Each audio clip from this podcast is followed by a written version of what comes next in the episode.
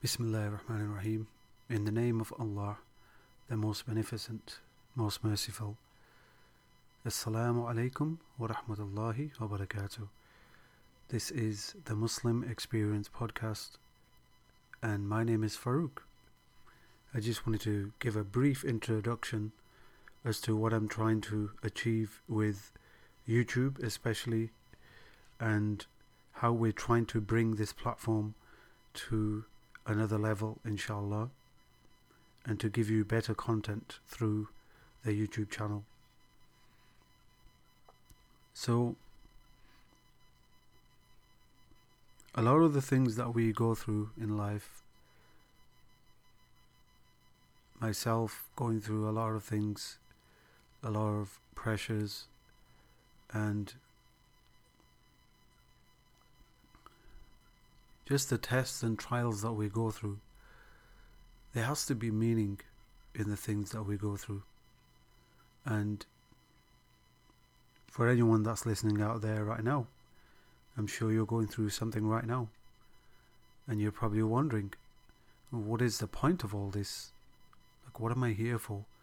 Am I just purely put on this earth to be going through these hardships? When I wake up in the morning, what's the first thing I think about? Am I living a purposeful life? Am I just constantly thinking about what these hardships are and that's making me stuck? And there's no growth in that. There's no way for you to escape from that. And that is because your whole life is literally surrounded on those thoughts and feelings like why this, why that, nothing seems to be working out, etc.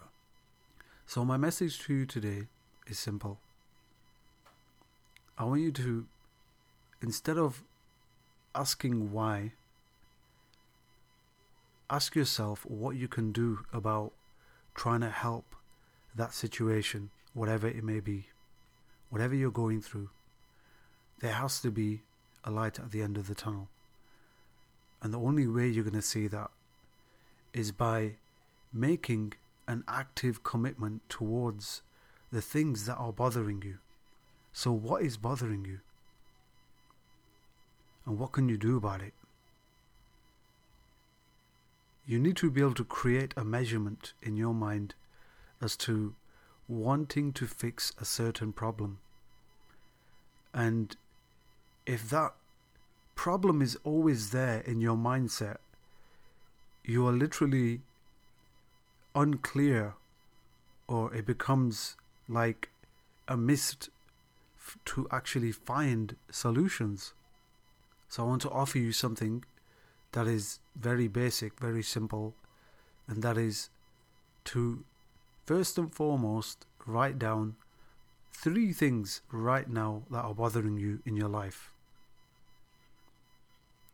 What's stopping you from achieving a certain goal? Is there a certain person in your life that is disrupting what you're trying to achieve in this life? Are you not happy with that person? It could be a family member, it could be a partner, it could be absolutely anyone. What if you're trying to attain a certain goal? Maybe it's to do with money. Maybe it's something that's going to help you go on to the next chapter of your life. It could be absolutely anything. Write these three things down. And once you've written down, then next to those, each points that you've made, write down what you think you need to do in order to change whatever that is, or have something that is going to allow you to work on those things. And not only that, what are you willing to do to commit to fix those problems? And obviously, some problems aren't going to be fixed overnight.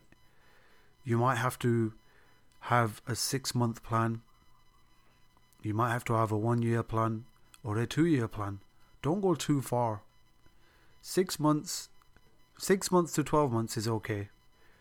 You don't need to think about further than that. You know, like sometimes people say, What do you want to do in five years? Like, your life could change in so many ways. And thinking that too far ahead isn't really going to help you. Some people can do it, some people can't. I want you to focus on your next six months at least. Start with that. And then look at what you are doing throughout the day.